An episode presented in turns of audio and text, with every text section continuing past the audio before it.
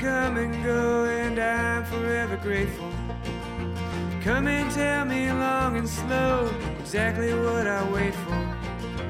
Better times, yeah, better times. Somehow I don't believe it. I built a house up long ago just to up and leave it.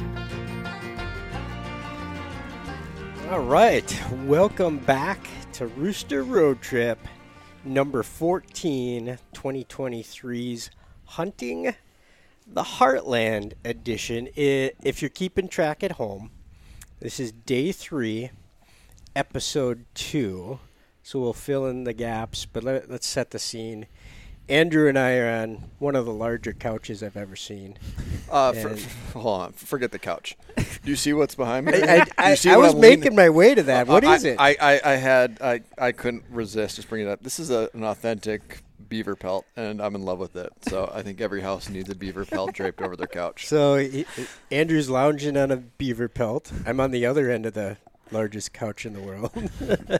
We're looking at uh, a couple of coworkers, Josh Divan, Erica Divan, uh, both been on the podcast relatively recently.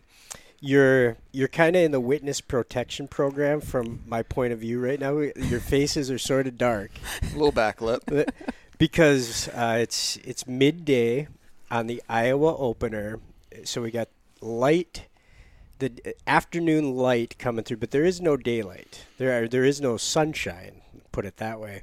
We have a snowstorm happening, Andrew. Why are why are we doing a podcast during a snowstorm? We should be out hunting. That's uh, what I was just saying. Um, so spoiler alert: we're we're already done for the day. Um, but I was I was out front uh, feeding the dog, and I kind I looked over at Nate, and the snow was just beginning to really come down, and I'm like, kind of makes a guy want to go hunting again, huh? yeah, how many times have listeners heard us on the podcast? No matter what's going on, the first snow of the season, take the day off, get out there, enjoy it. We're in Iowa.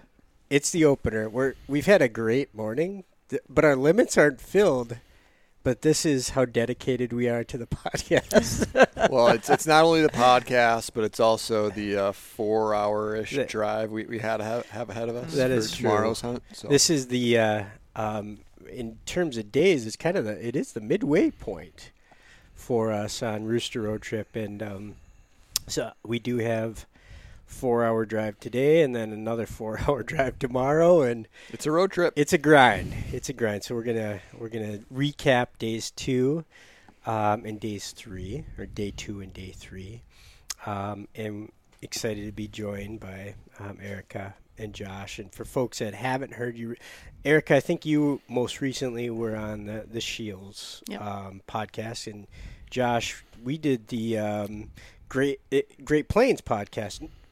Yeah, because I had I was like, gosh, I should have had you with North Dakota, South Dakota, and Minnesota for previewing the hunting season because Iowa's forecast was so similar to those states, but I had slipped you into Missouri, Nebraska, Kansas, Oklahoma, and that was just sort of it was different than the rest of the states. I felt a little out of place. Yeah. Especially the fact that you're three miles away from uh, from Minnesota, give or take. um, just give us a, a your titles, what you do for a living, Erica. Yeah, I'm our corporate partnerships and product development coordinator. So I work a lot with our team, a lot of our partners, assorting the merchandise into the store. I work obviously a ton with Shields, um, with the PF and QF store. Yeah. And you're a biologist. Yes, came to the organization as first as a volunteer, then as a biologist, was a regional rep for a little bit, and now I wear the hat I currently wear. So I've had kind of a fun journey to get where I am today. And uh, Andrew and I last night were trying to recall how many Rooster road trips you were on, and we debated three or four, and you're raising your hand third. three. Yep. Okay, so which ones have you been on? When I was the rep in South Dakota, I joined for a few days there, and then Yep. last year Yep. um, when we were in Montana, and then this year. See, you play bigger. You play like you've been on four already. Oh, I appreciate that. Thank you. and this is Oak's second, right? Because Yes. you didn't have Oak the first time. Correct. Right. Yep. Okay. Uh, Josh, give us a little bit of uh, overview of your background. Sure. Uh, well, state coordinator for Pheasants Forever, Quail Forever here in the great state of Iowa. Um, been in that capacity for a little over two years. Um, prior to that, I think I've held almost every field position that Iowa PF has offered. So it's I, probably a record, honestly, in the organization. so yeah, I started as a farm bill uh, wildlife biologist uh, right out of, after Iowa State. Uh, saw the position post. I'm like, oh my god, that job is what I need to be doing, and brought me back uh, to the part of the state that I grew up in. Um, even though I maybe wasn't sure that I was ready to do make that leap yet, but but I did. Um, farm bill biologist for six years, and let me see. Then it was uh, senior farm bill biologist, coordinating wildlife biologist, precision ag and conservation specialist, Ah, That's right. I forgot you were a precision ag specialist. yep, yep, and now yeah, state coordinator. Huh. So I get to work with uh, all the staff in the state of Iowa and all the programs we have here, and you know all of our almost 100 chapters. And all the partners too, right? Yep, all the partners. Iowa DNR and NRCS, and so you don't Yeah. have anything going on. Oh no, no, But does that mean you get to take credit for the phenomenal like rebound in Iowa bird numbers here this year, or like I mean I'll I'll absorb you're, a little you're, bit you're of part that. you're part of it? You're Yeah, part of yeah. it. All right. So, so we've alluded to the rebound. What is the rebound? Yeah, I mean, we were after last winter. I think I certainly wasn't alone in being a little bit worried about where we were going to stand. You know, at this point here today on the opener, because we had a, you know, North Central Northwest had, you know, kind of an epic, terrible winter, um, and it's, you know, some of those days where it was three, four days in a row, uh, thirty-five below zero. It's like I don't think anything's going to survive Right. this winter. And um, man, man, they're resilient birds. Wildlife is resilient. But uh, yeah, so fast forward, you know, past that, and we ended up having just perfect nesting conditions this spring, which in this part of the state means that you know we're dry. So a lot of people are talking about drought being problematic. We talked about that on that in that issue as well. And dry in Iowa, you know, usually means that pheasants have better nesting success, and that's we had a, a perfect nesting season, um, and roadside counts came in in August, fifteen percent up. Um, you know, and, and a lot of the state is in good to excellent uh, for pheasants this year, and I think we got a sneak peek of we got a sneak peek. I'm getting there. Um, you guys are. Uh, well, I, am gonna go love story on this. oh boy, so we don't have to. We're on. Andrew and I are on the couch. You're you're in chairs, so you don't have to go too deep. so, but tell us, uh, um, you know, tell us a little bit about um, you guys being married couple working for the organization. Yeah, it's fun. We never stop talking about work. That's for sure. Is that good or bad? it's good. No, we volunteer on the local chapter together, and yeah, have have a lot to talk about, obviously. So yeah, we get to bounce some pretty, you know, crazy work ideas off of each other, coming from totally different departments, and Yeah, two completely different ends of the spectrum. yep, uh, within the organization. Erica's part of the marketing communications department. You're part of conservation operations. You share a biology degree. I mean, you both have your own, but you share that in common. yep. So, it, it, when you are at the kitchen table talking, is it? Are you talking biology? Are you talking organization? Are you talking? What are you talking about? it's all over the board. I Is would, it? Yeah. It's probably more organizational things than just biology. Yeah.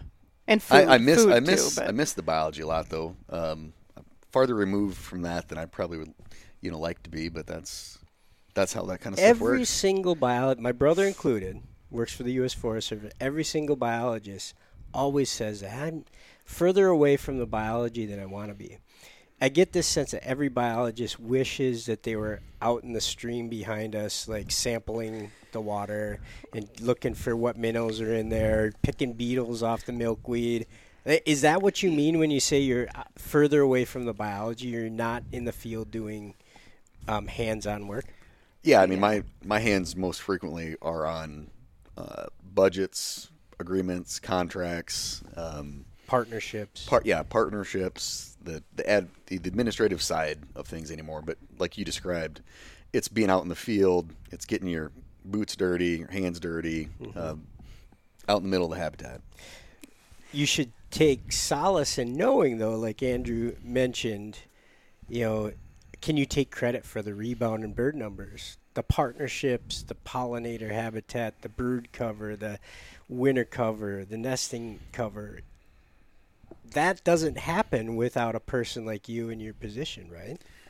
Yeah, I mean, it definitely takes uh, someone making sure the, you know, all those partnerships are strong and we're in alignment on what the strategies are. And, you know, someone's got to do some of those things the time cards, the expenses, the budgets. It's not all glory work, but yeah, I guess I definitely appreciate that uh, I'm still a part of that. And the team itself collectively, you know, is, is the ones that are really putting habitat on the ground. And I, that makes me, you know, feel warm and fuzzy. When I when I look back to being a biologist, it was almost like kind of like instant gratification because you're out there, you know, as one of our farm bill, bill biologists working with landowners, you get to help them meet their goals on their property. You get to see that habitat established, and then you get to see wildlife out there. So it's mm-hmm. like you get to help them build this thing that's like really cool and really gratifying.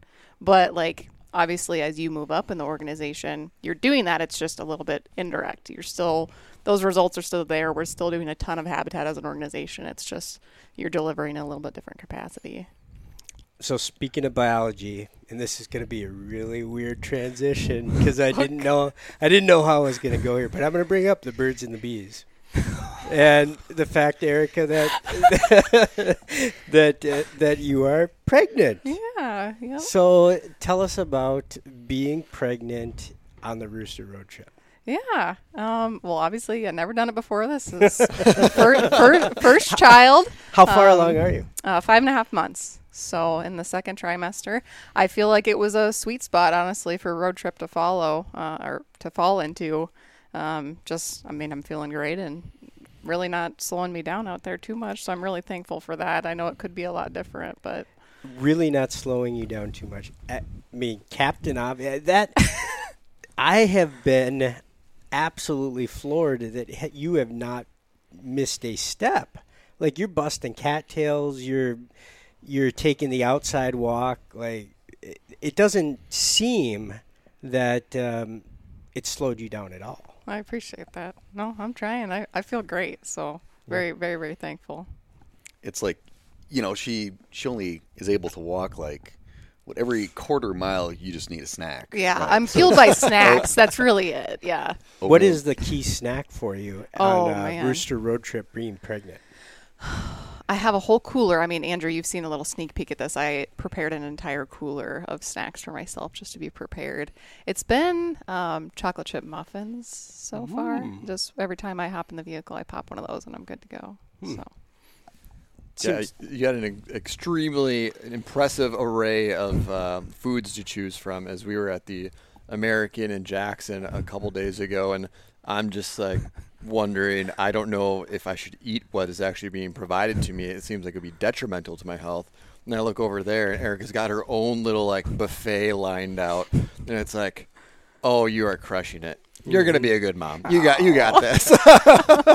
thank you. yeah when i i asked if i could help her pack you know she was getting ready to to go and she was like yeah absolutely and that meant go grab the cutting board and i'm i'm prepping pineapple uh kiwis raspberries what else it was like yeah that's not what i was expecting help I with but gotta get my fruit in. yeah Is, is that the way you normally eat, or is that a craving?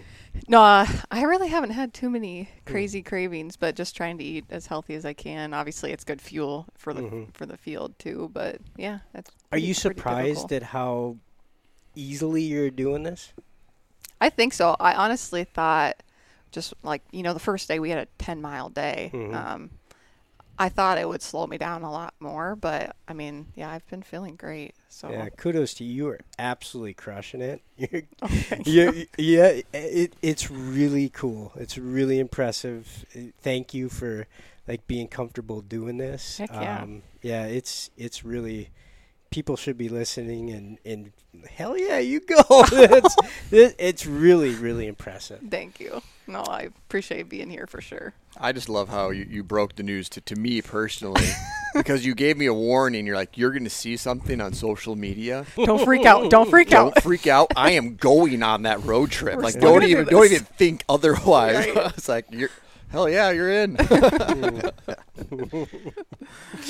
Well, i i and it's really it's really cool you're doing this. Congratulations to both of you. Thank you. Thank you. It's it's gonna be fun um, having a little one in this neck of the woods because you guys For sure. have uh, a beautiful area which we get to experience. Before we go to Iowa, let's backtrack a little bit. We'll talk about um, day two, which we finished up in Minnesota. Before I go there, I want to shout out to our, our sponsors uh, for Rooster Road Trip, bringing in funding to make this happen so we can create more public lands and also improve the public lands that are out there by doing habitat restoration work in partnership with uh, some of the states that uh, that we're traveling through on this year's Rooster Road Trip. In fact, so shout out to Browning, supplying all the shotguns and um, apparel.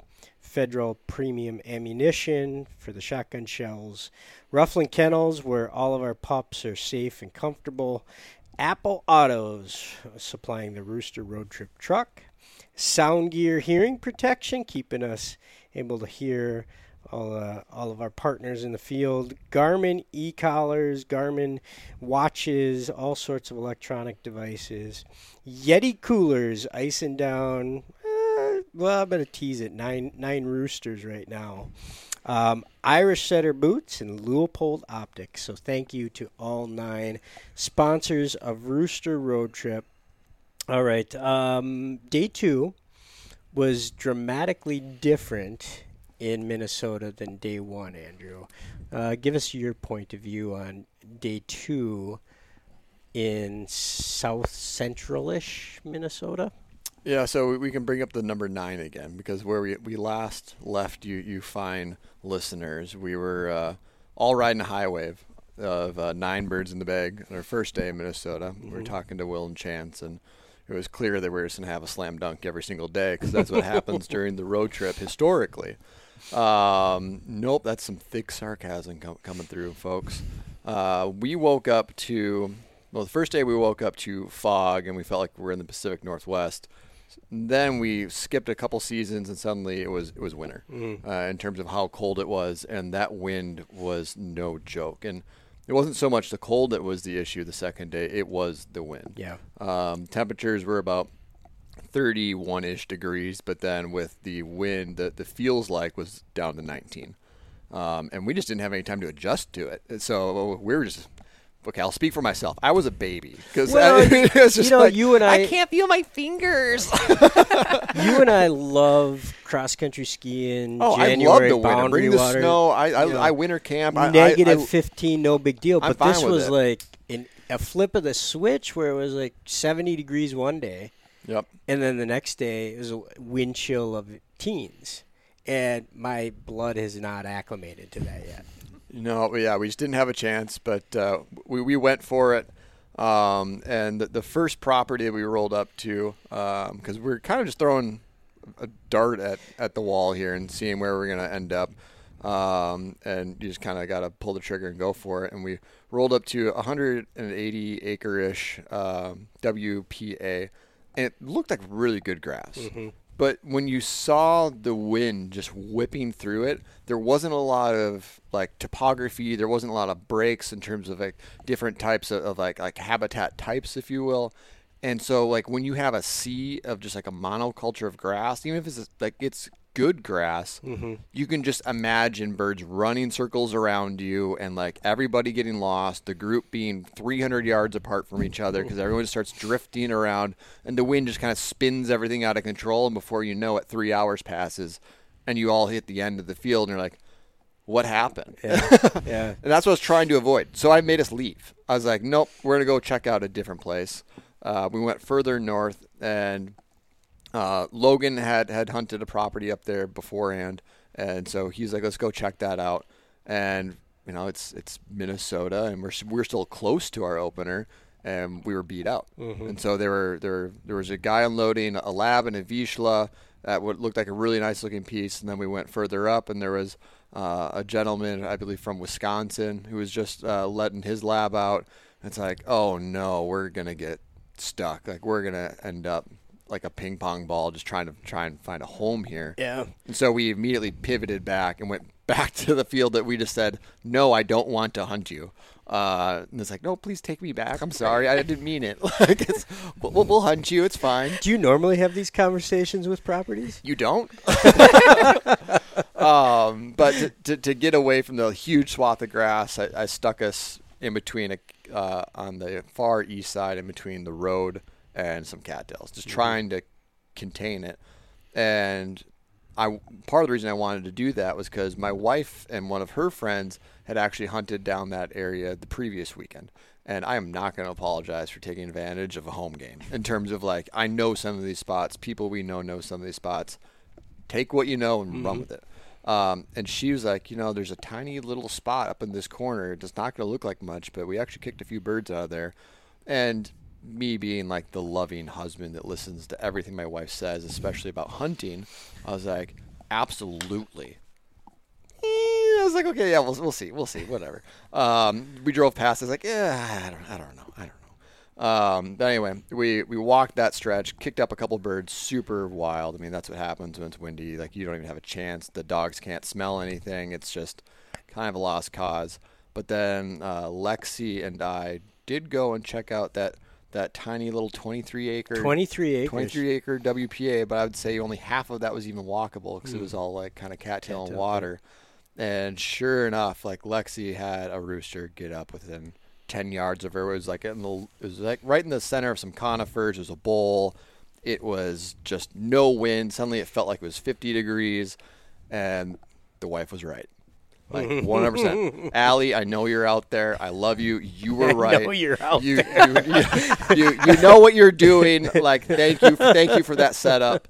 Um, that one was 100% you. Um, I think I've seen Allie shoot more birds than you have. you have because she's she actually has shot more grouse than me. And I will fully admit to that. She's she's got the grouse woods. I know you're out in. there, Allie. um, but we, we missed we missed that bird. Uh, Mm. uh, Lexi got shot off, um, but it, it kept on flying, which is unfortunate. Um, I almost stepped on a doe, which Mm. was the closest I've ever been to a living deer uh, in my life. So that was exciting enough. Um, but long story short, we then uh, left that property, went up to a thousand acre WPA. Mm-hmm. Um, but it did have cut corn on one of the sides, Mm-hmm. and we're like, yeah, let's let's give it a go. We've got the dog power, we've got you know the the legs, we've got the five month you know pregnant woman. um, th- like we got this, um, and uh, we we did. I mean, we I thought we, we hunted it fairly well, and we got to the the back side, and all of a sudden, like the dogs got really pointy, and we couldn't figure it out because they're really pointy. yeah, like well, you know, it's like that's like so, some, like so, there are a few dogs in our group that I will call pointy. Like like some dogs lock up easier than others. This was one of those sections where like it was just like a lot of kind of like point, eh, Uh, nothing there, point, yeah. n- eh. Yeah. but it, but it wasn't like relocating on a running rooster because fair that's like a different Yeah. like look. Like this Yeah. is just the dogs are just kind of like figuring something out. And to your credit, when we rolled up to this property, you're like, I'm going to shoot a woodcock out of, out of this property. and I'm like, you're okay. That doesn't make sense in my brain, but but sure. Well, why not? He's, he's a Yooper. Like he's He in a feel it different in his place. bones, yeah. yeah, it's fine. And and sure enough, the There were two doodles. there were two doodles, and the first doodle got up. It uh, I was probably furthest away from all the doodle action, but I had set myself up in a window in like these little tr- this little tree area just to see what popped out the back end. Mm. Well, the first one went screaming right across my face, and I don't get a lot of chances at you know right to left 30 yard doodle shots like it just it's not It what was you, more open than yeah, a normal yeah, doodle it's not shot. Mm-hmm. what you get in the Northwoods. Uh, so I whiffed on that, and then, but sure enough, the dogs or someone I don't know, like put up another one. I think it was Tika. Yep, and Erica was right to my right, and then luckily she was there to, to clean bat or, or yeah to, to do Bat cleanup? Bat, bat cleanup. I- I'll I'll leave the ba- baseball analogy. Yeah, I'm, I'm, I'm trying to speak your language. It's your audience. It's it's not my thing. I'm a football guy. Um, but we, we both took a crack at it again, like almost a 30, 40 yard shot. We're both shooting steel like three or Mm-hmm. fours Yep. at a target that's like smaller than a softball. Maybe I could have said baseball Mm-hmm. You there get- for yeah, you. It would have been. Um, it would have been. The beak is as long as long as a softball, but yeah, they're size of a baseball. So, but by some miracle, it we hit it, Yep. and but it, it went down maybe 50 yards further, Mm-hmm. and uh, I don't know something about dropping the doodle in prairie country that's just like, how are we going to find this thing? Exactly. Um, like, why don't you walk us through that? Because you're the one who ended up finding it. Yeah. Uh, well, I was just first surprised to see it. So I was like, for it took me three seconds to be like, what in the world is this? And uh, obviously, eventually pulled my gun up and shot too. But um, yeah, the, all the birds were over there, right, right on that conifer line, kind of where it transitioned to grass. And Oak was getting real birdy in a certain spot and would run into the trees and look for it and come back out empty-handed and um, just kept kept kept coming back to this one spot and getting really birdy. And eventually, I just looked down, and there was the doodle. So I was the bird dog, I guess, on that retrieve. But So, as folks are listening to this, it, this episode's coming out in November. I want to clarify that it is late October. Doodles are still open Right. as we're hunting them. They're open statewide in the state of Minnesota. Um, and I had been hunting them all weekend prior to this because I knew I was going on Rooster Road Trip, and I I love woodcock, right? You know this about. I absolutely love timber doodles, and all weekend prior to Rooster Road Trip, I went into the Northwoods because and they are thick. Well, as I'm recording this, they were thick. We're coming up on a uh, a full moon, and we've got uh, change in the weather, and I was, you know, forty to sixty point days on woodcock in the Northwoods, and and so when we rolled up to this, I was like, well, I know they're moving, and I have. Um, the captain Billy and I, who I do K fan with, um, pretty frequently um, the first two weeks of pheasant season in western Minnesota, we'll roll up to these spots that are predominantly prairie, but there's these little willow patches, and that's what this spot was in southern Minnesota. It's like there's some willow patches around here that were just bright yellow, and that's where we, I got out of the truck. I was like, I'm, I'm gonna get a, the first doodle on a Rooster Road trip ever, and it's gonna happen right here. And I was close because that doodle almost impaled my forehead, and then and then zoomed out and went down the line. So I'm glad you guys got uh, got the first doodle on the on the Rooster Road trip ever because those things are just so underappreciated. I just think they're the coolest bird. Um, so, and they're great to eat no matter what anybody tells you. Tasty little alien birds. That- That's Yeah. what they are. Um, but yeah, so first doodle of the Rooster Road trip ever. We've had ducks before, plenty of pheasants, sharpies, quail, but definitely Huns. Huns. Yep, but definitely the, the first doodle. Um, pushed our way back out of that that giant thousand acre WPA, and uh, basically I, I, I pulled the plug on it. It was just it kind of. I think everybody knows it when the day feels lost in terms of it's just the dogs aren't finding anything. It's we have a big week ahead of us. Day one was great. We had super high hopes for, for day two or day three in terms of, um, you know, an, an Iowa opener. We saw some snow in the forecast. Um, you know, Well, we let- also had a couple hours to drive, and we knew because it was the opener, as we transitioned here, it meant we weren't going to get a lot of sleep. No. Um, so again, we're we're trying to win the war here, not the battles. Um, this is definitely a, a marathon. Uh, just trying to keep the dogs in, in you know decent condition and and people as well. So uh, we made a strategic call. Uh, ended the day a little early. Got down to Iowa because. Uh, I don't know what your hotel room was like, uh, but we had 4:30 a.m. alarms uh, in in ours. Uh, so it was a very early day today because uh, we knew the Orange Army would be out in force. Josh and Erica had warned us of this, and they had one heck of a game plan. um, and I was getting texts from, from them last night. It's like, this is a well orchestrated military operation. it's just going to be like, ladies and gentlemen, we got them. it's just like, holy cow! Like this is this is going to be so fun. Um, and I'll I'll stop there. Well, that's perfect transition. We'll, we'll go to Josh because this is kind of, you know, y- y- backyard of where you've grown up, and um, you kind of put a game plan in play for the Iowa opener. So our alarms went off at 4:30. just for listeners, we couldn't start hunting till eight, and we didn't have that far to drive. so we had uh, we had a property um, scouted out um, close to, to where you live, and you you both have a opener tradition. Take us through your tradition. Yeah, I mean, uh, at least you had a 4:30 alarm. I I think I got up at 3:35. Did you really? Oh, Not a lo- no, no alarm, just like popped Wi- up. wide awake. And then I'm just like, oh, Were you thinking about going duck hunting? I should have been. Yeah, Should there have were a lot of ducks. Uh, but yeah, I just as I'm laying there trying to get back to sleep, I'm like, oh, it's not going to happen. And I I don't think I got much sleep between 3:30 and I think our alarms officially went off at 445. 4:45. Yeah. And we were even closer uh, than you guys. But yeah, I mean, uh, I'd say since you know starting with PF and getting moved back up to this part of the world, um, I've always hit the same the same property. It's it's just kind of turned into and again I again grew up close to this part of the world, but I just love going to this spot, and I'm kind of a I, I fall into like the trap of uh, liking to hunt something that's familiar. I guess you know you hunt it over and over again, and you just like I know what the cover is in different spots. I know how the birds behave, and it just kind of like before I you know kind of without intention, I'm like I kind of knew what I'm doing on the opener. It's like oh I just I already so I didn't have to worry about where I'm going to go. Like I just I'm going to this spot, and yeah we have been doing that for years now at this point. point, and I Yeah. guess yeah, it's one less thing to worry about. Um, you know, you get got to find all your pheasant hunt stuff, get ready, but we know where we're going, one way or the other. And it adds some mem- a layer of memories every year, doesn't it? Yeah, for sure. Always going to the same. We pretty much always go to the same parking lot. Start there and Yep.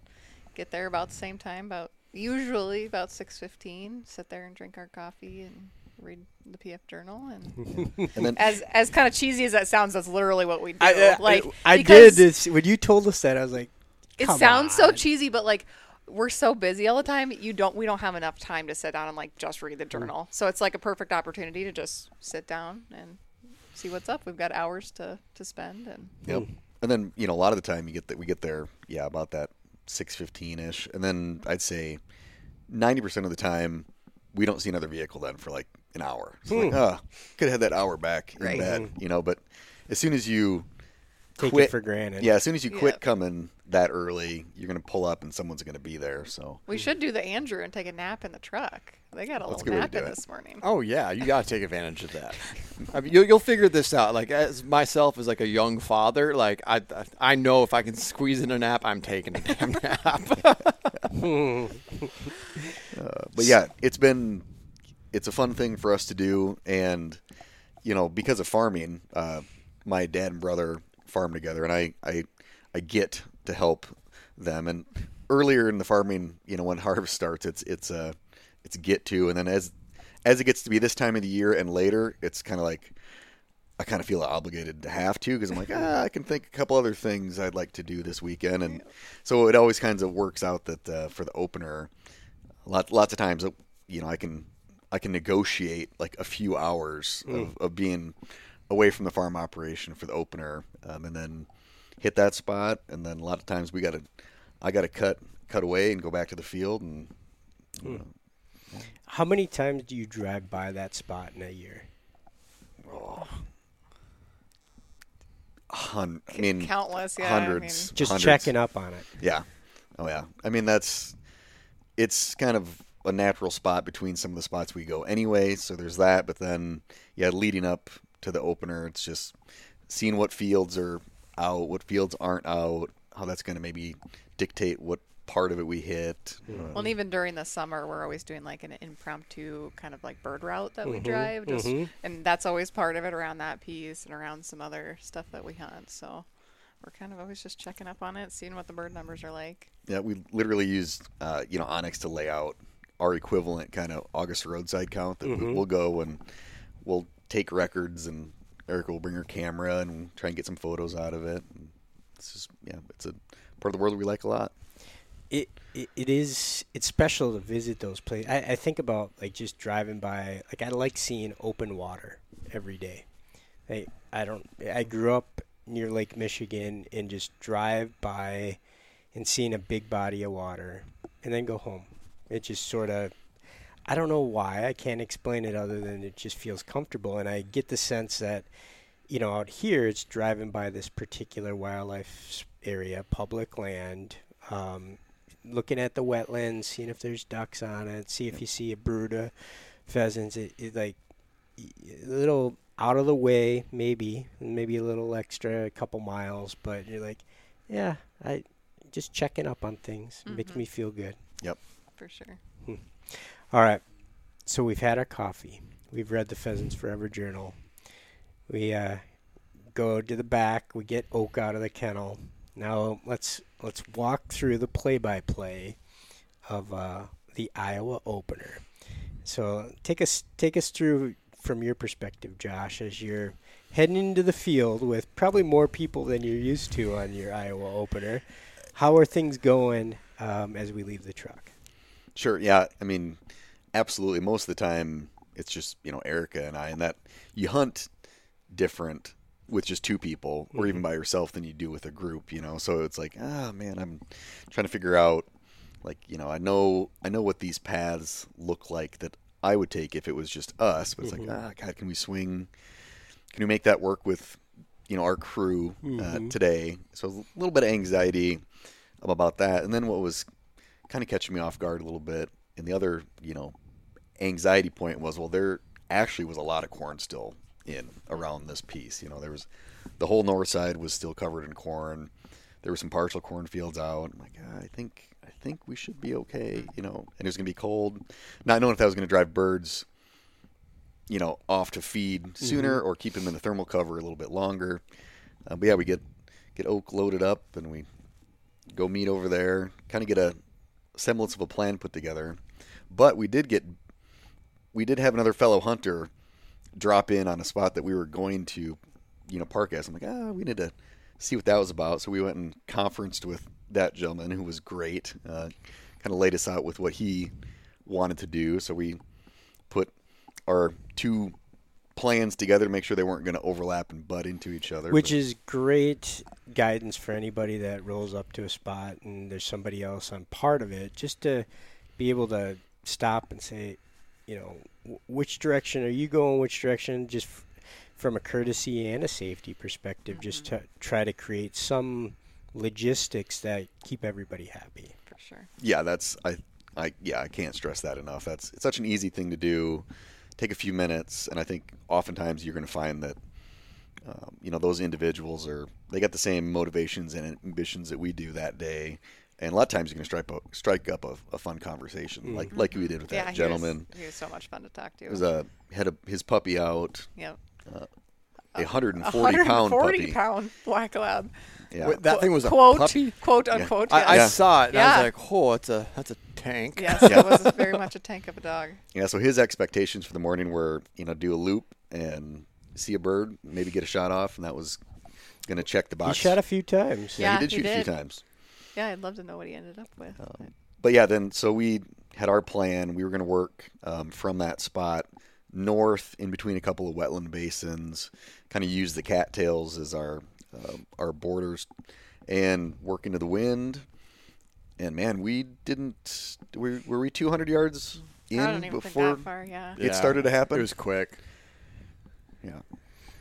So it was quick in a uh, Trek Yellow Lab, owned by Logan, and got Birdie, and I believe that rooster flushed off a Trek. Yep, it Yeah. was. I was, It was down. the- I was down in the in the hole uh, next to that wetland basin. You keep putting yourself down there, and you, I, I th- I'm I'm beginning to think you like it.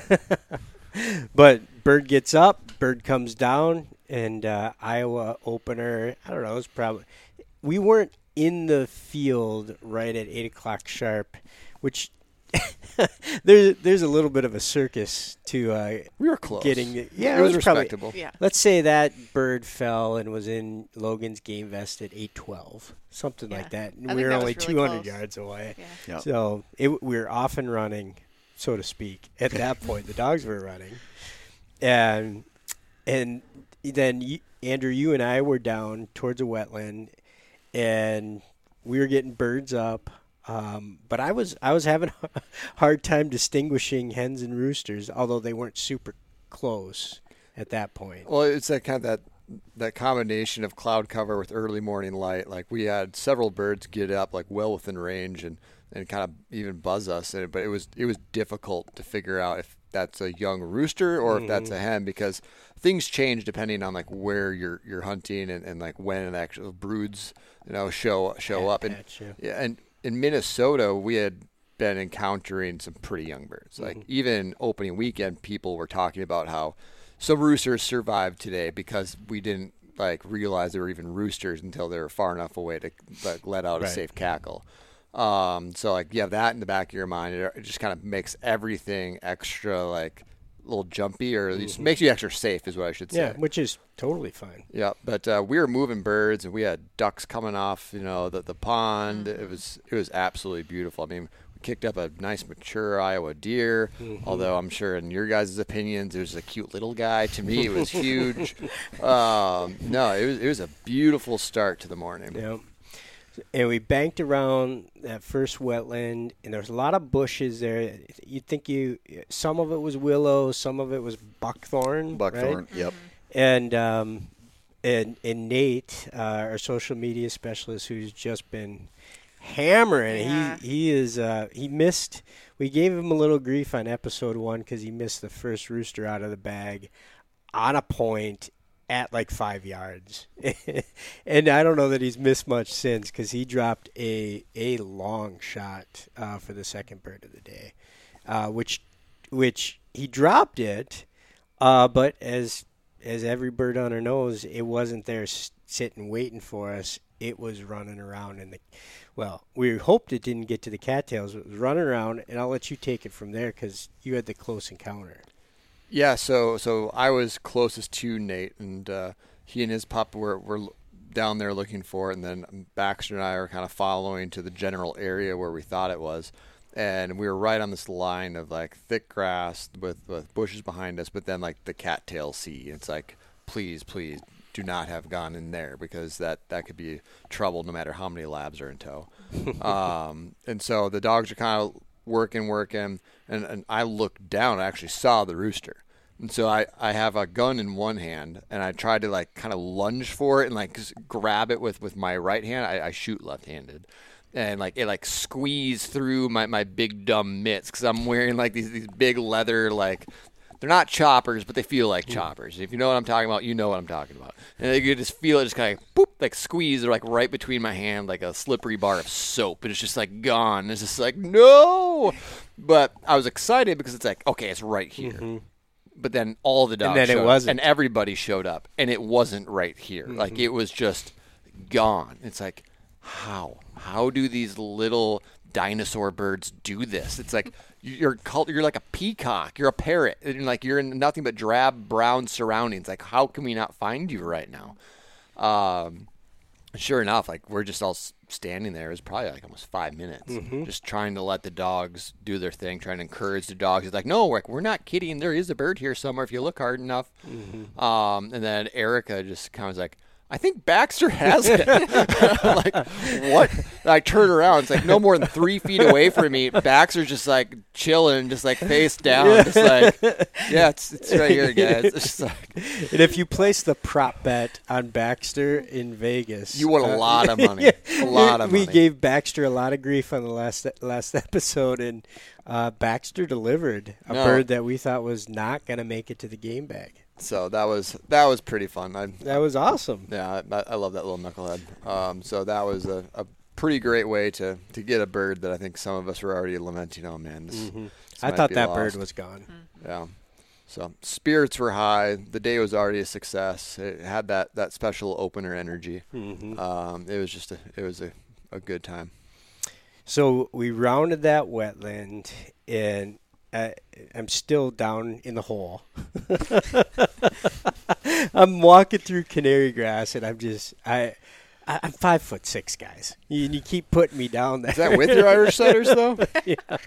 Um, so we round this wetland, and on the skyline, I see Gitch on point ahead of us in the grass on a hillside, kind of silhouetted. I was like, oh, thank God she's going to bring me out of the hole. and uh, the downside was I had an absolute gallery watching me approach this bird. And I approached wide because it was relatively thin grass with some thicker ga- grass to my right. And I was like, well, I bet you that bird's run off. and I approach a great big arc. Nothing, nothing, nothing. I'm going towards her, and I'm going to tap her. So through the training with Mike Wieben on the retrieve training, you know, I, I approach her on the right, I tap her on the head, say okay, and then that releases her, and she's doing everything she's supposed to, and I'm making my way to her, and I'm I think I even am moving hand off the gun to tap her, and the rooster is literally like three feet off her nose, and gets up and. Uh, I make a shot that hits it, and I think Erica, you you helped bring that bird to the ground, and uh, so yeah, I was just super thrilled that she held that for a long time, and we had our third bird, picture perfect, and at that point, I got to go back up into the grass, and somebody else went down into the hole. That was wetland me. edge. It was you, thank you, Josh. That that just doesn't happen though. Like to, to see a, a bird dog in like in pheasant country, like proper like mm. upper Midwest pheasant country, to actually see a dog like clearly visible, like kind of on a mm-hmm. hillside, on point, sixty yards away, and then like to be able to watch, like. It was so iconic that I called Baxter over and I took a knee and I just held him. So it's like you're you're not gonna go mess up this one, bud.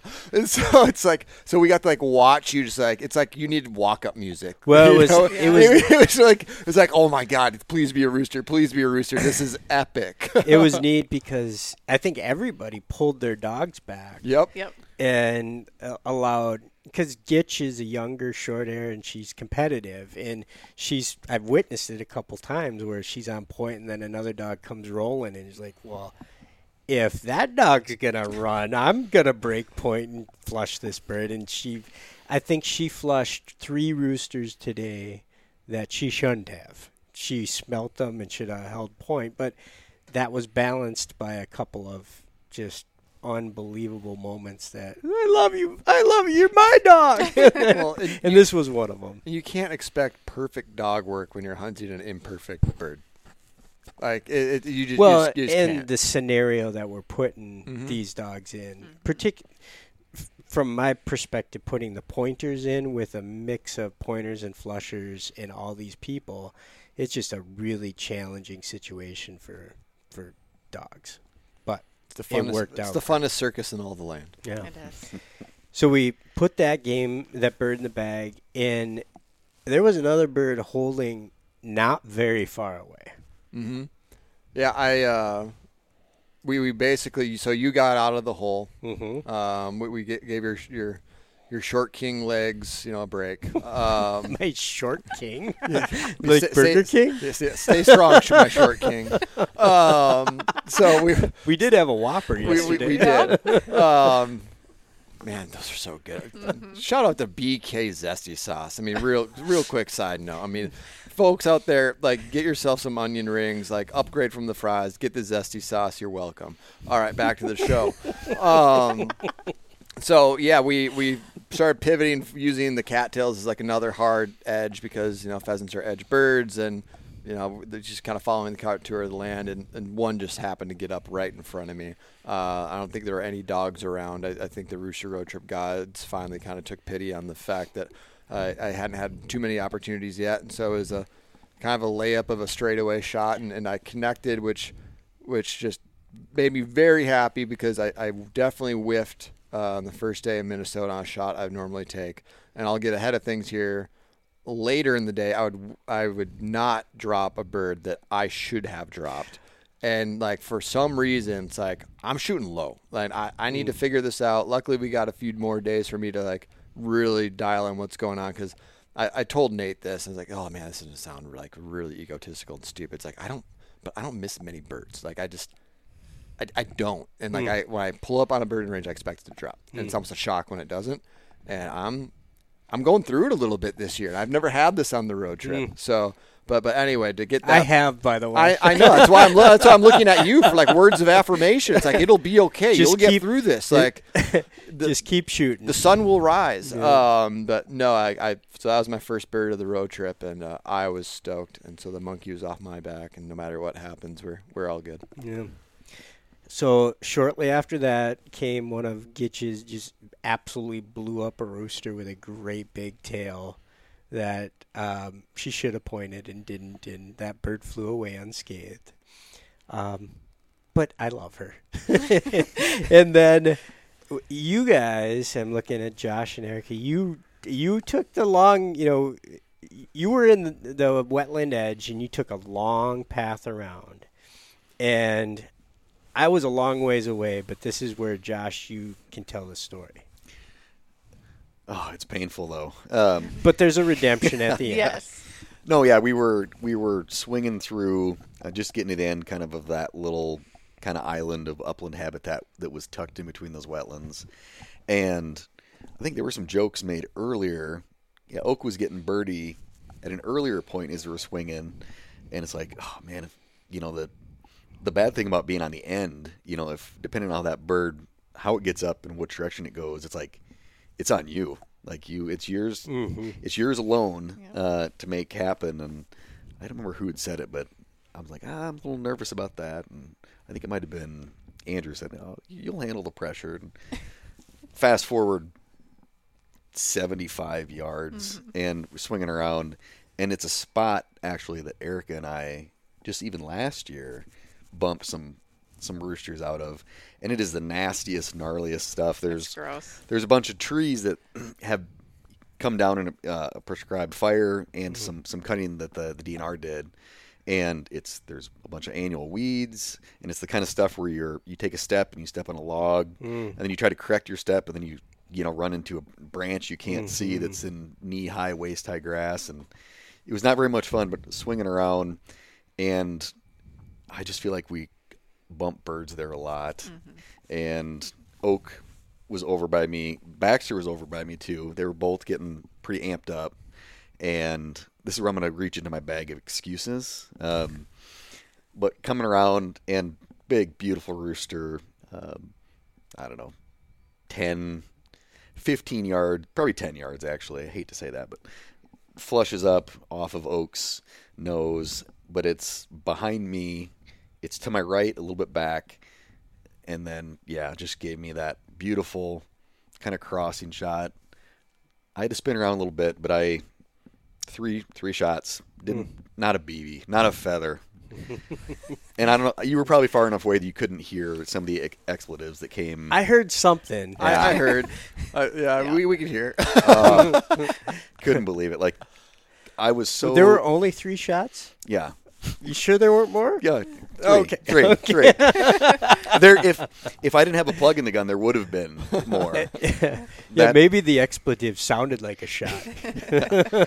it was one of those ones where that I pulled the trigger in in my mind. I saw that bird fall, Mm-hmm. and when that bird didn't fall, the second shot was just a panic, Panic. rush shot. That's and the worst. And That's the the third worst, shot was yep. just because I had a third shell. My gun. yeah, huh. Yep. yeah, yeah. So that was we've all been there. yeah, that that hurt.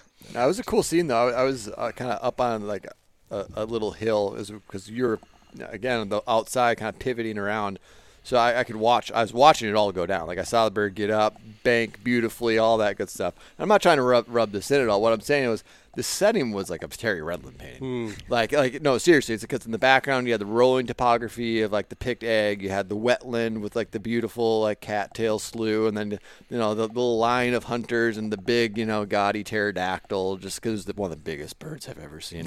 it's just like banking off. It was it was a really cool moment. And you just needed a husband and wife there, m- admiring the rooster in their hands, and, and you just let the let the job down, Jeff. Oh man, it, yeah, it was more like one of those those scenes where they're painting like a deer hunter that's fallen asleep, and there's a huge buck just standing there looking at him. That's that that would be more. That's what it felt like to me.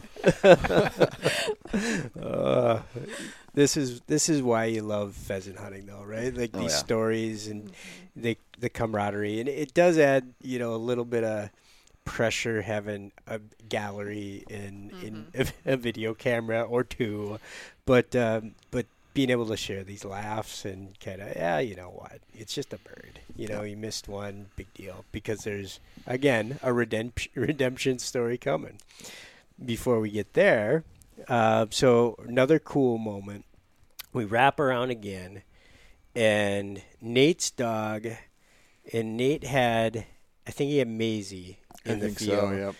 and Maisie and Gitch kept trading points in honors. They would, I think, Maisie gets credit for locking up first, and then Gitch honored, and we walked in front and nothing, and we released both dogs, and then they both started point honor point, and then they sort of separated one to the right and one to the left a little bit. Yep. You know, obviously Nate followed his dog to the right, I followed mine to the left, and it was. What's the really tall? Is it Phragmites? Yeah, is that fra- what yeah, it was Phragmites. match. Phragmites. So it was like, think about cattails only even taller, which isn't much coming from me, but it's tall, tall stuff, right? And uh, Gitch locked up on point on the edge of canary, which led into canary grass, which led into Phragmites. And I, I took a couple steps in. Rooster gets up, climbing over the top of the Phragmites. Boom! I shoot, and it drops down on the wall of Phragmites.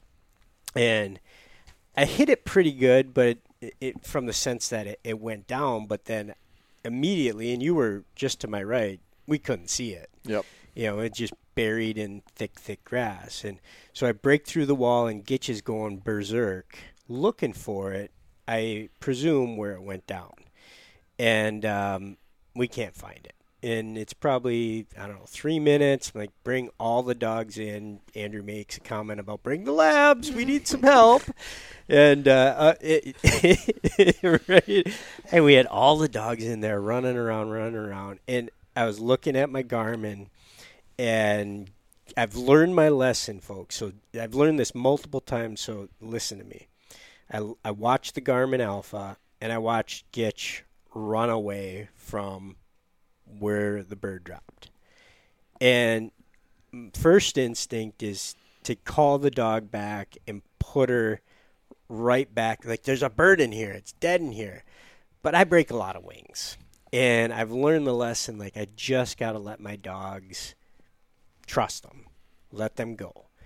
And Gitch ran away from me, and I watched on the on the screen, and all the dogs were looking around, and then she locks up on point, and which is a little bit different than normally how how this goes down. So I thought, well, maybe she's got another bird. So I, but I'm like, you guys keep looking in here. I'm gonna go see what she's pointing, and it's on the end of the Phragmites.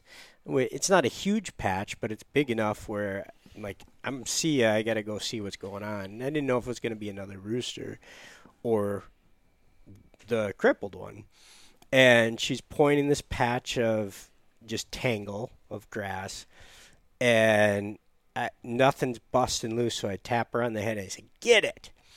And she goes in, and I hear a, a tussle. I'm like, I either just sent my dog in to get sprayed by a skunk, or she's got it. And she came out of that patch of grass with a rooster without any tail feathers left. Um, and I was so darn happy. The greatest, uh, probably best moment of the year for me so far because it was one of those where you just don't want to lose a bird. And the bird wasn't where it was supposed to, and trusted the dog enough to go recover it. And I was just happy, chest puffed out, like "Ah, I don't, I, I don't even need to shoot another one. This is exactly what I wanted. So that was wonderful. That was so fun to watch. It was like also fun just to kind of be a part of the build up to that moment because I was sandwiched between you and Nate. So I was like the second shooter, right? So I'm just kind of like doing like the sideways like walk, you know, just the crab walk, just like trying to keep my eye on the dog, you and then Nate, just trying to like make sure I'm not in anybody's way, but I'm there to like back clean up if needed, all of Yep. that. Um, but let, let, let's just l- get this out there. I'm so tired of people saying like pheasants are no good for pointing dogs. Like don't do them. Like like I. It is so dang fun to watch a good pointing dog on a running rooster. Mm. Like I'm just gonna say I love it because you think about the quail world. It's like oh my dog's gonna point. Yep, there's my covey. Bang bang in like running roosters can be so electrifying in terms of the buildup. It's like, oh, dog's on point. You wake up, you walk up, you know, you do your circle, nothing there. Okay, we know there's something mm-hmm. around. Like you release them, and then like another time, like you, I mean, Gitch relocated three different times before that that bird was finally pinned and got up. Like that's so much It was build up and, ex- and yeah. excitement. That like, how could you not enjoy that? I- like, I and, and it, some yeah. people just like like kind of turn their nose at it. It's like, oh, it's not good for the dog. It's like, I don't know about you. I'm, I'm here. I'm here to have fun. I'm here for the bird, and that's a riot. Yeah. Now, granted, like she blew up three other birds. Whatever. Like, Yeah. but it, it was yeah, that was worth years of training to watch her, and and obviously her bloodlines and her breeding, and ah, that was that was awesome. that footage is going to be killer. So roosterroadtrip.org. Just go. Just hit pause. Go go see it, and then uh, come back. Episode two. All right, and then we proceed. And now we're walking towards the edge edge of the field, and this is where the Divans take over, because the rest of the birds is the the married couple. Uh, All the way out, the final four are you. So, the first one, walk us through Erica, because that was yours. Yeah, yeah, we were kind of headed um, west, just towards the end of the field, and Trek, Logan's 11 month old yellow lab, was getting really birdy, I think, in between us. Um, you were off to my right, and Logan was off to my left, and yeah, Trek was getting real, real birdy in between us, and all of a sudden, roos- a rooster shot out to your right. It was actually between us. Oh, between us? Yep, it Okay. swung up It high. kind of arced up behind us. You popped a shot, I popped one, and then Logan did as well. But and we all got a little bit nervous because it was one of those where it just kind of had one BB probably in the heart, and it did that thing where it's sailing, it's sailing, and all of a sudden it just drops straight out of the sky, um, which was always a little worrisome to watch at first. But then you breathe a sigh of relief once it drops. So beautiful, absolutely beautiful uh, rooster. I think Trek made the retrieve on that one, and yeah, that was the the big bird of the the biggest day. bird of the trip, I think, so far. Yeah, he was a tough one. We, uh, I think we knew we made contact on some of those first shots, but I think myself for sure. I think maybe even Logan. Did you shoot twice? Did you shoot twice?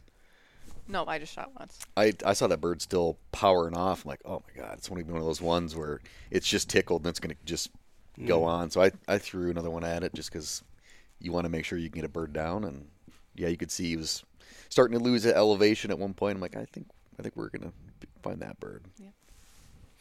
So, i- and then we, well, we walked to finish out that field. And I did, I did, I didn't even have a miss. I had an absolute um, vapor lock. I had, I had, uh, as they say in hockey, I had the game-winning goal on the puck, uh, this the puck on my stick with an empty net. Rooster got up right in front of me. I went to hit the safety, and the barrel selector between over and under was in the middle. And I was like, ah! that was the sound he made. By the way. and that was the closest, easiest shot of the day, and I didn't get anything. Um, I didn't even squeeze the trigger. Your, your Iowa Um, limit was in your was it was there, but uh, it didn't happen. Uh, walked back to the trucks. Decided we're gonna go one more spot.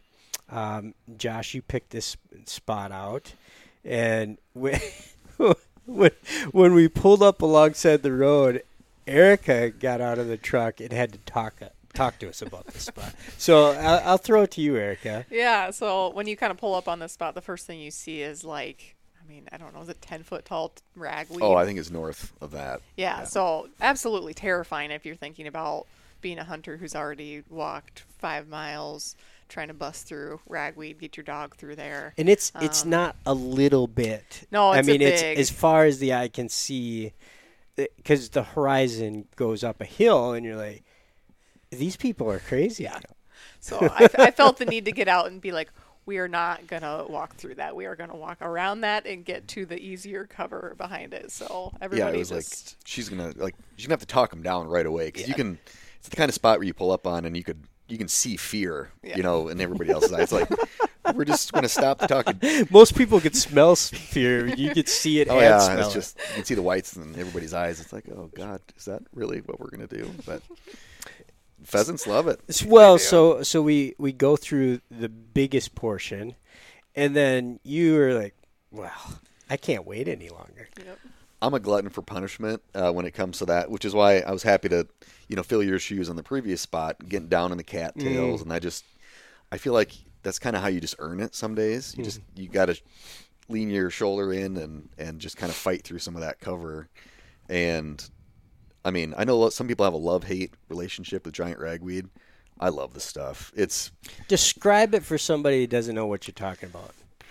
Giant ragweed, and giant is a legitimate term that describes this appropriately. yeah, I mean, at the base of this plant, you know, it's it's maybe not quite the size of your or the uh, same girth as your wrist, your wrist, but it's close. And it's a plant that loves moist, kind of disturbed soils. And in this part of the world, you see a lot of that. Um, and I mean, it's like I I don't know, is it a 12, 15 foot tall Really kind of woody, small tree? hard stem. Yeah.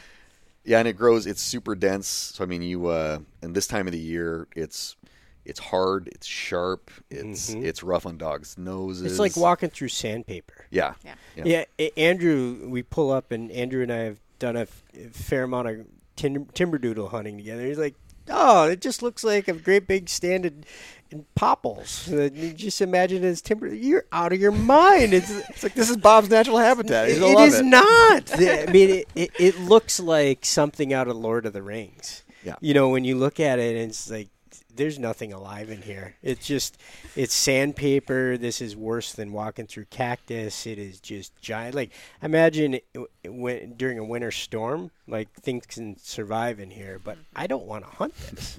so we we walk around the edge of this big patch, but then there's a little gap as we go through the rest of it, and and you you're like, I'm gonna shoot that gap.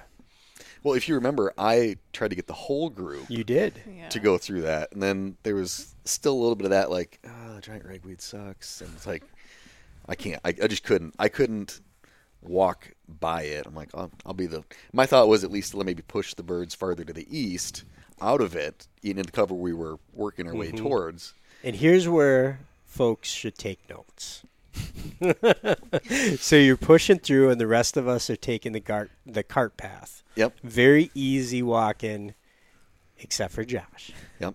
So on my solo mission there, and you guys were, I think, were even all of you loaded up, or you just small talking, walking along the edge of the field? We were being pretty chill about it. Yeah. Yeah, and I just Oak Oak wanted to go too. I could tell Yeah. he was he was anxious for some more, and uh, yeah, we it wasn't a big big patch, but jumped in and probably only man I don't know was it sixty yards, seventy five yards wide. Um, working my way through it, and there were some deer trails, so it wasn't too miserable. But you know, the giant ragweed when you're walking. You, you know you're in giant ragweed, you know, when you've at least gotten stabbed in the face uh, a couple of times with some of those stiff stalks. And, uh, anyway, I was getting probably halfway through it, two thirds of the way through it, and then Oak kind of turned it up a notch or two and started to get me a little bit more excited that I was on the right path and kind of got out into a little clearing. He cut hard uh, to the north and put a rooster up that uh, gave me. The nice thing about ragweed is a bird's got to fly kind of straight up. It's a little bit like you know duck hunting, like in, in the timber. Uh, they they got to go up and then they can go away. So I, I had plenty of time. And again, I'm still I'm in my own head up to this point because of my my miss earlier. Um, I think somebody actually saw me checking my barrel a couple times to make sure it wasn't bent. So I'm, I'm at a low confidence point. But then that that rooster got up, one shot, dropped it. Oak was all over it.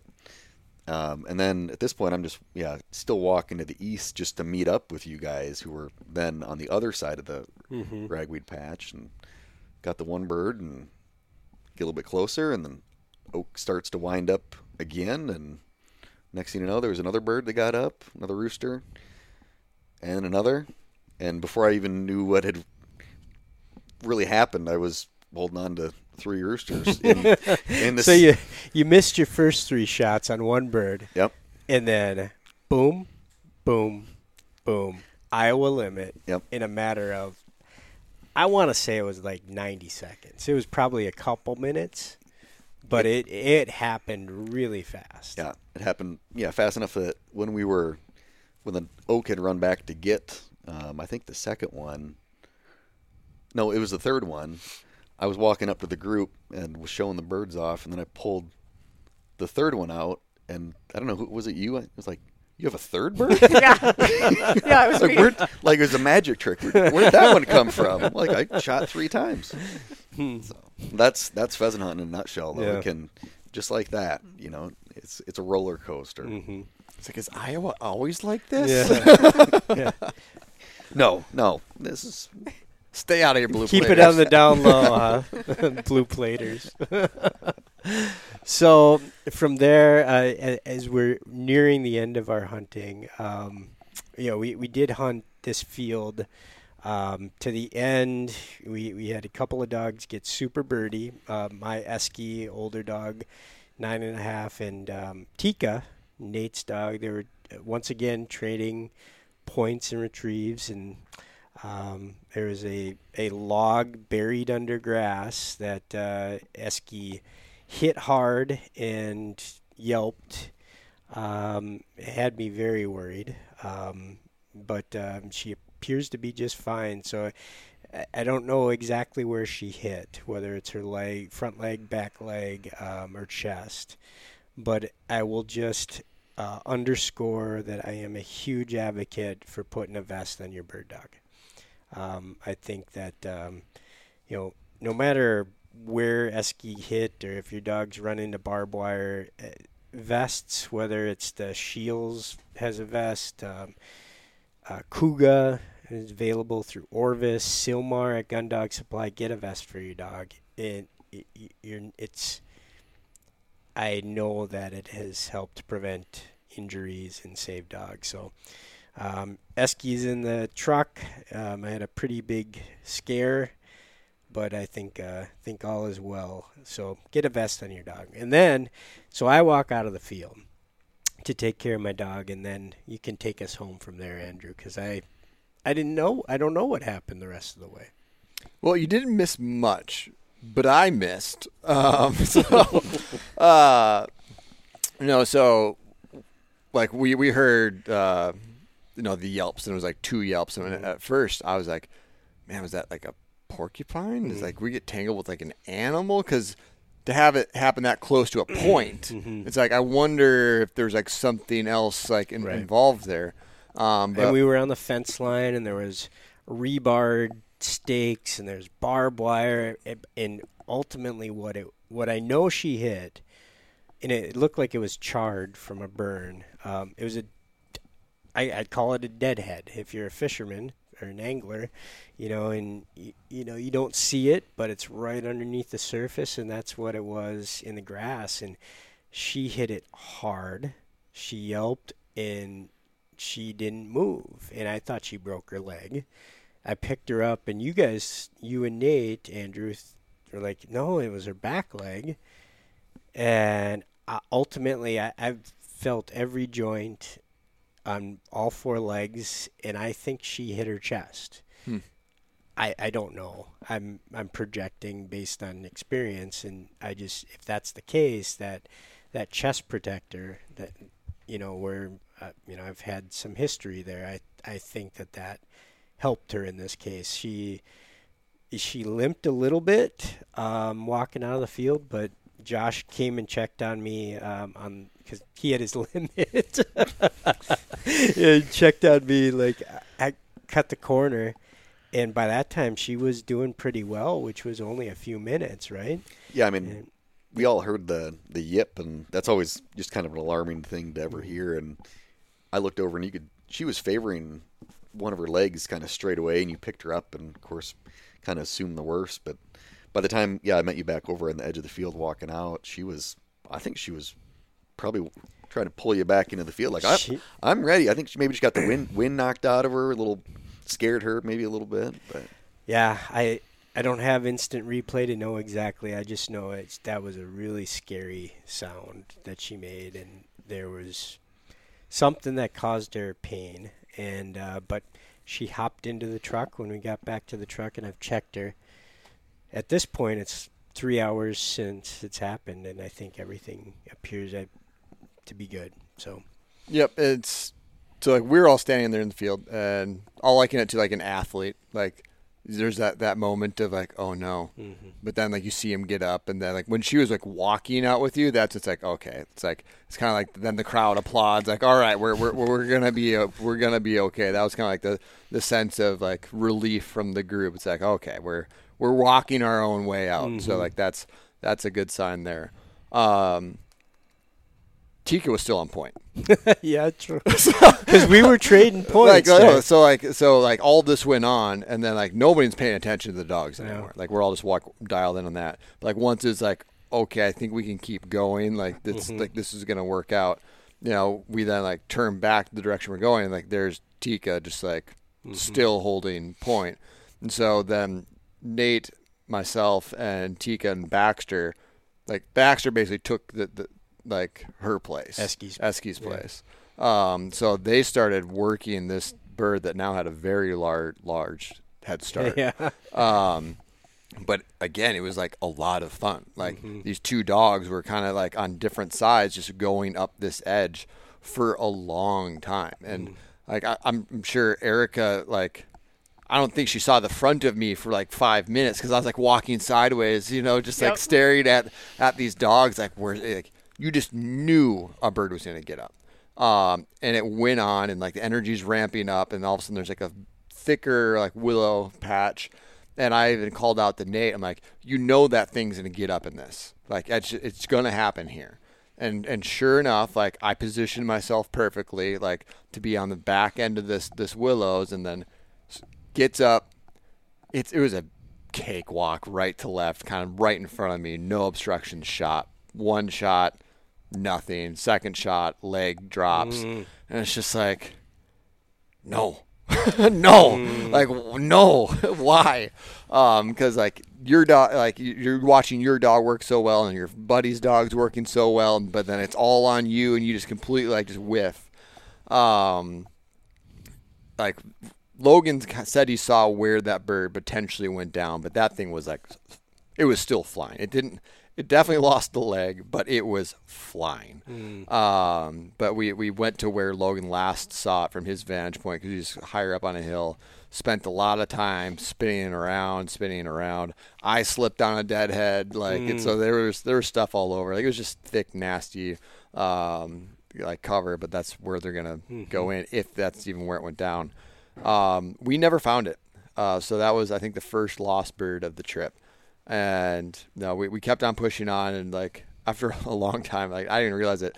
Nate, Nate just kind of looks and he goes, dude, you, you, you going to be all right? Like you, you, you're getting kind of quiet on me here. Mm-hmm. And I- And I was like, yeah, that one's eating my lunch. And I'm just mm-hmm. like that, that bird's going to, that, that that's got me a little bit. Mm-hmm. Um, but I'll I'll get over it. It's just like you work so hard for that moment, and it's just like Yeah. just do your damn job, like the, the the job you know you should be good at. Yeah, nobody, you know, yeah, we are out here to kill roosters, Mhm. to hunt them, bag them, but it's it's not out of malice. And when you cripple a bird and you lose it, you feel terrible, Oh yeah, you know, and because it didn't work perfectly, you know, the the you know the shot wasn't crisp, the retrieve didn't happen, you know that it sucks. Um, it's a bit of the reality of life. Sometimes that's the way things go, and you got to rebound from it. and and rebound we will. Uh, we we moved a, couple more birds out of out of um, the the rest of that walk. It was a, it was a huge piece. Like we we got up to one hill and I looked and I was like. It's still going. it's like I didn't know there were properties like this in Iowa. Like what? Um, so it was it was so neat to be able to experience um, um, a new part of the country for me. Even though I know it's it's something you grew up with, Josh, and now this is like home for both of you, uh, Erica and Josh. And um, that's the beauty in, in the road trip is just um, getting to hunt with new people and old friends and experiencing new landscapes. Um, there's all these different through lines that combine and, and connect all of us. Um, it's today was special for me just to kind of get a glimpse into like how they live. Like like th- like this is like their kind of like this is their backyard. And so every once in a while, stopping and reflecting on that is like it's kind of cool. Like it's it's like this is their neighborhood almost. Um, and uh, have Erica along for the road trip and to be able to experience her opening day tradition during the chaos of the road trip um, was just so unique and so cool. And I'm so happy that it all worked out. I mean, nine birds in the bag. We got beautiful snow falling in the background right now. It's uh, it was a, it was a great great day. Yeah. yeah. So, folks listening, you know, the I think Minnesota's roadside count in the Southwest is up 101%.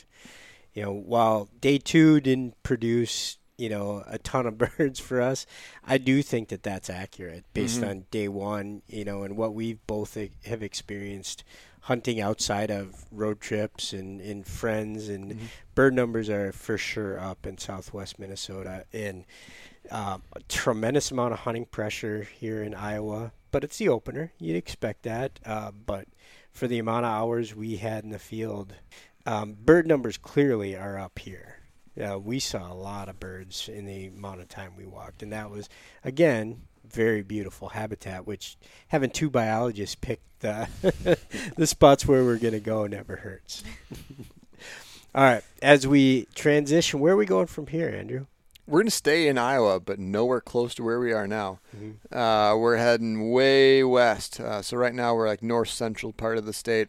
Uh, we're heading to as far west almost as you can go while still being in, in, in Iowa. So right on that Nebraska border. And uh, we're going to go explore some IHAP properties if I have my way. Um, because I love that program and uh, I, I want to cut my dog loose on it. and the snow is still falling, but it it eh, what do you think? Like maybe a quarter inch accumulation, It's starting to stick a little bit. yeah. a little bit. Um, and then from there on to Nebraska uh, to close out the road trip. Um, I'll ask each of you for kind of the day's highlight.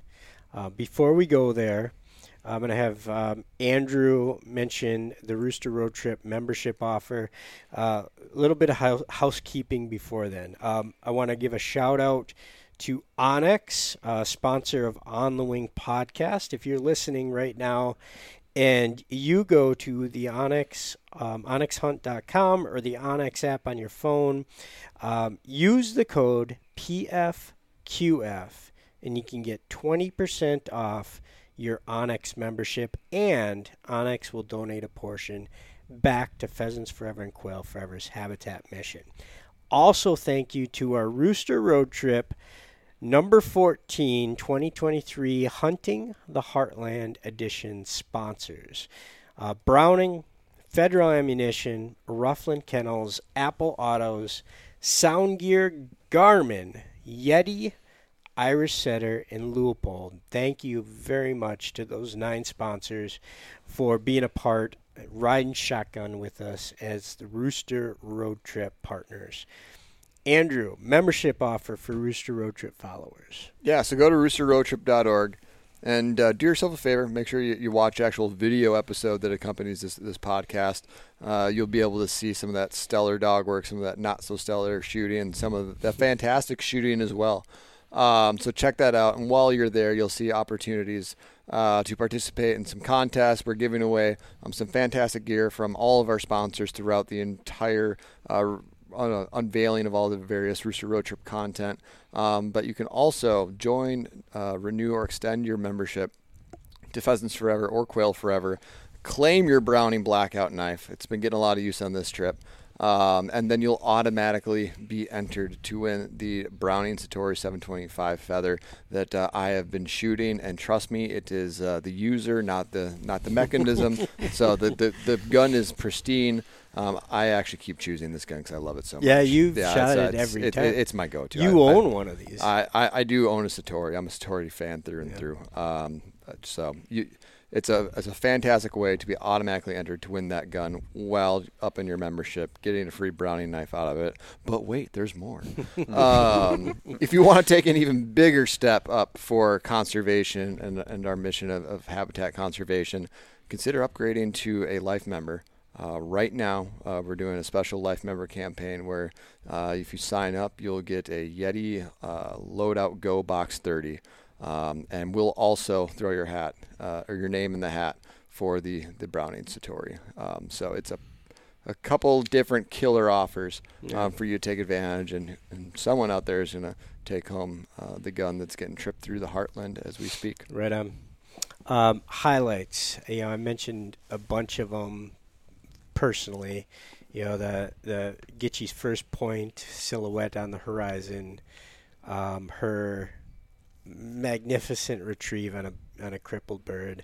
Uh, I'm just super thankful to have walked out of that field with Esky um, healthy. So that's my highlight. Is just uh, a sense of relief, and yeah, I had a great morning. Thrilled to be in Iowa, but uh, darn, I love my bird dogs, and I'm glad uh, glad everything's good there. Andrew, what's your highlight for episode two? Um, I mean, I love seeing the wiggly little muppet find that rooster. Um, that that just warms my my heart. Um, but if if you're not going to take this as your highlight, I will. Uh, being able to sit back and literally take a knee and watch you kind of walk up to a point that's 60 yards away and be able to see your rock solid dog that entire time and watch that bird get up and yes, it's a rooster and yes, it drops like oh man, did I did I give out a heck of a yeah from the background? That was- that that was was so fun. You just there aren't a lot of opportunities to actually see that. Yeah, Um, so that was that was pretty cool. cool. Erica, Yeah. Um, I think it was honestly just being able to share kind of our opening tradition with you guys. I mean, we in Iowa we open, you know, a couple weeks later than a lot of other states, so we kind of sit here twiddling our thumbs with anticipation, waiting for Iowa to open. So we're always super anxious to get out there. Um, it's a super special day for us, a lot of energy behind it. So it was just super cool to be on our home turf, have all you guys along there with us. And normally it's, you know, Josh and I get to look back and kind of recount the day. And we have this whole crew that we got to do it with and remember that epic point and remember the retrieves. And um, yeah, just really cool to share it with everybody. Josh. Well, damn. That's that's where I was gonna go. Um, Great minds think alike. yeah.